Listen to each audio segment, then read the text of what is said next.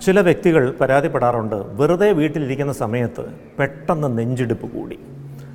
നെഞ്ചിടിപ്പ് കൂടുന്നു ശ്വാസം കിട്ടാതെ വരുന്നു ശരീരം വേർത്തൊലിക്കുന്നു നെഞ്ച് വേദന അനുഭവപ്പെടുന്നു കണ്ണിൽ ഇരുട്ട് കയറുന്നു ഇപ്പോൾ വീണ് മരിച്ചു പോകുമെന്ന് തോന്നുന്നു. സ്വാഭാവികമായും ഇത്രയും ലക്ഷണങ്ങൾ കണ്ടാൽ ഹൃദയാഘാതമാണെന്ന് തന്നെ കരുതും. ഒരു ആശുപത്രിയിലേക്ക് പോയി ഹൃദ്രോഗ വിദഗ്ധനെ കാണും. ഇ സി ജി എടുത്ത് നോക്കും എക്കോ ചെയ്യും മറ്റു പരിശോധനകളൊക്കെ ചെയ്യും. ഈ പരിശോധനകളൊക്കെ ചെയ്തിട്ടും ഹൃദ്രോഗത്തിന്റെ യാതൊരു ലക്ഷണവുമില്ല. ഹൃദയം പെർഫെക്റ്റ്ലി ഓക്കെ എന്ന് ഡോക്ടർ പറയുന്നു. എല്ലാം നിങ്ങളുടെ തോന്നലാണ് എന്നും ഡോക്ടർ പറയുന്നു. വീട്ടിലെത്തി അരമണിക്കൂർ കഴിയുമ്പോൾ ഇതാ വീണ്ടും നെഞ്ചിടിപ്പും ശ്വാസം മുട്ടലും നെഞ്ചുവേദനയും വരുന്നു. മറ്റൊരു ഡോക്ടറുടെ അടുത്തേക്ക് പോകും. പിന്നെ കാണുന്ന ഡോക്ടറെ അടുത്ത് ആദ്യം ഡോക്ടറിനെ കണ്ട വിവരങ്ങളൊന്നും പറയില്ല. കാരണം പുതിയ ഡോക്ടർ വഴിതെറ്റിപ്പോകാൻ പാടില്ലല്ലോ. പുതിയ ഡോക്ടറും ആദ്യം തൊട്ട് എല്ലാ പരിശോധനകളും ടെസ്റ്റുകളും ചെയ്യും. തീർത്തും നോർമൽ. ഒരു കുഴപ്പവുമില്ല. അപ്പോൾ ഹൃദയത്തിന് യാതൊരു തകരാറുമില്ല. മറ്റ് ശാരീരിക ആരോഗ്യ പ്രശ്നങ്ങളൊന്നുമില്ല. എല്ലാ ടെസ്റ്റുകളും നോർമൽ. എന്നിട്ടും ഇടയ്ക്കിടയ്ക്ക് നെഞ്ചിടിപ്പും വെപ്രാളവും കൂടി വരുന്നു.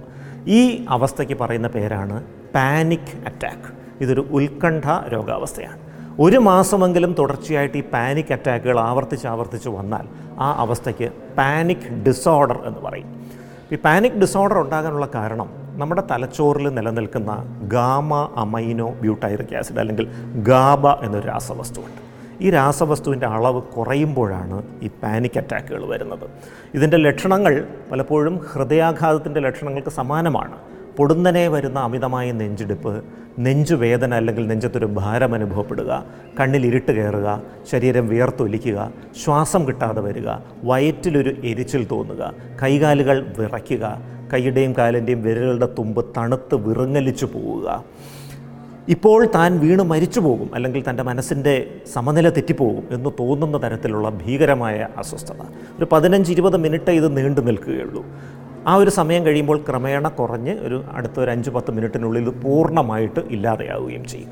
പലപ്പോഴും ഇത് ശാരീരിക ആരോഗ്യ പ്രശ്നങ്ങൾക്കുള്ള ടെസ്റ്റുകളൊക്കെ ചെയ്യുമ്പോൾ നോർമലാണെന്ന് കാണുമ്പോൾ അനുഭവിക്കുന്ന വ്യക്തി വിചാരിക്കുന്നത് ഇതെന്തോ മാറാരോഗമാണ് ഡോക്ടർമാർക്കൊന്നും കണ്ടുപിടിക്കാൻ പറ്റാത്ത എന്തോ മാറാരോഗമാണ് ഇങ്ങനെ മുന്നോട്ട് പോയാൽ ഞാൻ മരിച്ചു പോകുമെന്ന് തന്നെ ഇവർ കരുതും. പക്ഷേ ഓർക്കുക ഇത് ഒരു മാനസിക ആരോഗ്യ വിദഗ്ധന്റെ സഹായത്തോടെ ചികിത്സിക്കേണ്ട വിഷയമാണ്. എങ്ങനെയാണ് പാനിക് ഡിസോർഡറിന്റെ ചികിത്സ? ലഘുവായ പാനിക് ഡിസോർഡർ പരിഹരിക്കാൻ ചില റിലാക്സേഷൻ വ്യായാമങ്ങൾ വഴി തന്നെ സാധിച്ചേക്കും. ചിന്തകളുടെ വൈകല്യങ്ങൾ തിരുത്താനുള്ള മനഃശാസ്ത്ര ചികിത്സകളും ഇതിന് സഹായകമാകും. എന്നാൽ തീവ്രമായ പാനിക് അറ്റാക്കുള്ള വ്യക്തിക്ക് ഈ പറയുന്ന മനഃശാസ്ത്ര ചികിത്സകളോടൊന്നും സഹകരിക്കാൻ പറ്റില്ല. കാരണം പുള്ളി വിചാരിച്ചു വെച്ചിരിക്കുന്നത് എന്തോ മാരക രോഗമാണ് എന്നാണ്. അതുകൊണ്ട് അദ്ദേഹത്തിന്റെ രോഗലക്ഷണങ്ങൾക്ക് പെട്ടെന്നൊരു ശമനം വന്നാൽ മാത്രമേ അദ്ദേഹം ചികിത്സകളോട് സഹകരിക്കൂ. ഈ ഘട്ടത്തിലാണ് തലച്ചോറിലെ ഈ ഗാബ എന്ന രാസവസ്തുവിന്റെ അളവ് ക്രമീകരിക്കാൻ സഹായിക്കുന്ന ചില മരുന്നുകൾ പ്രയോജനപ്പെടുന്നു മരുന്നുകൾ കഴിക്കുമ്പോൾ പെട്ടെന്ന് തന്നെ രോഗലക്ഷണങ്ങൾ കുറയും. ഒരാഴ്ച കൊണ്ട് തന്നെ രോഗലക്ഷണങ്ങൾ കുറയുന്നതായിട്ട് കാണാം. ക്രമേണ മരുന്നുകളുടെ ഡോസ് കുറച്ചുകൊണ്ട് വരാം. അതിനോടൊപ്പം മനഃശാസ്ത്ര ചികിത്സകളും റിലാക്സേഷൻ വ്യായാമങ്ങളും ശീലിക്കുകയും ചെയ്യാം.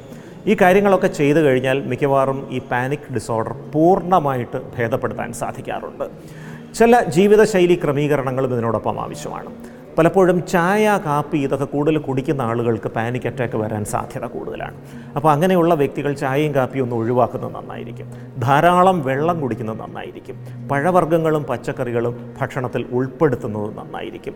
മദ്യപാനം കഞ്ചാവിന്റെ ഉപയോഗം പുകവലി തുടങ്ങിയ ലഹരികൾ പൂർണമായി ഒഴിവാക്കേണ്ടത് ആവശ്യമാണ്. ഇതോടൊപ്പം തന്നെ ചിട്ടയായ വ്യായാമം സൂര്യപ്രകാശം കൊണ്ടുള്ള വ്യായാമം തന്നെ ചെയ്യുന്നതാണ് നല്ലത്.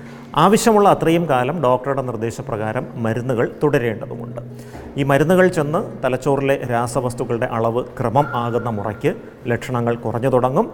നിശ്ചിത കാലത്തെ ചികിത്സയ്ക്ക് ശേഷം മരുന്നുകൾ പൂർണമായിട്ട് നിർത്താൻ സാധിക്കും. അതുവഴി പാനിക് ഡിസോർഡറിനെ പരിപൂർണമായി പമ്പ കടത്താൻ നമുക്ക് സാധിക്കും.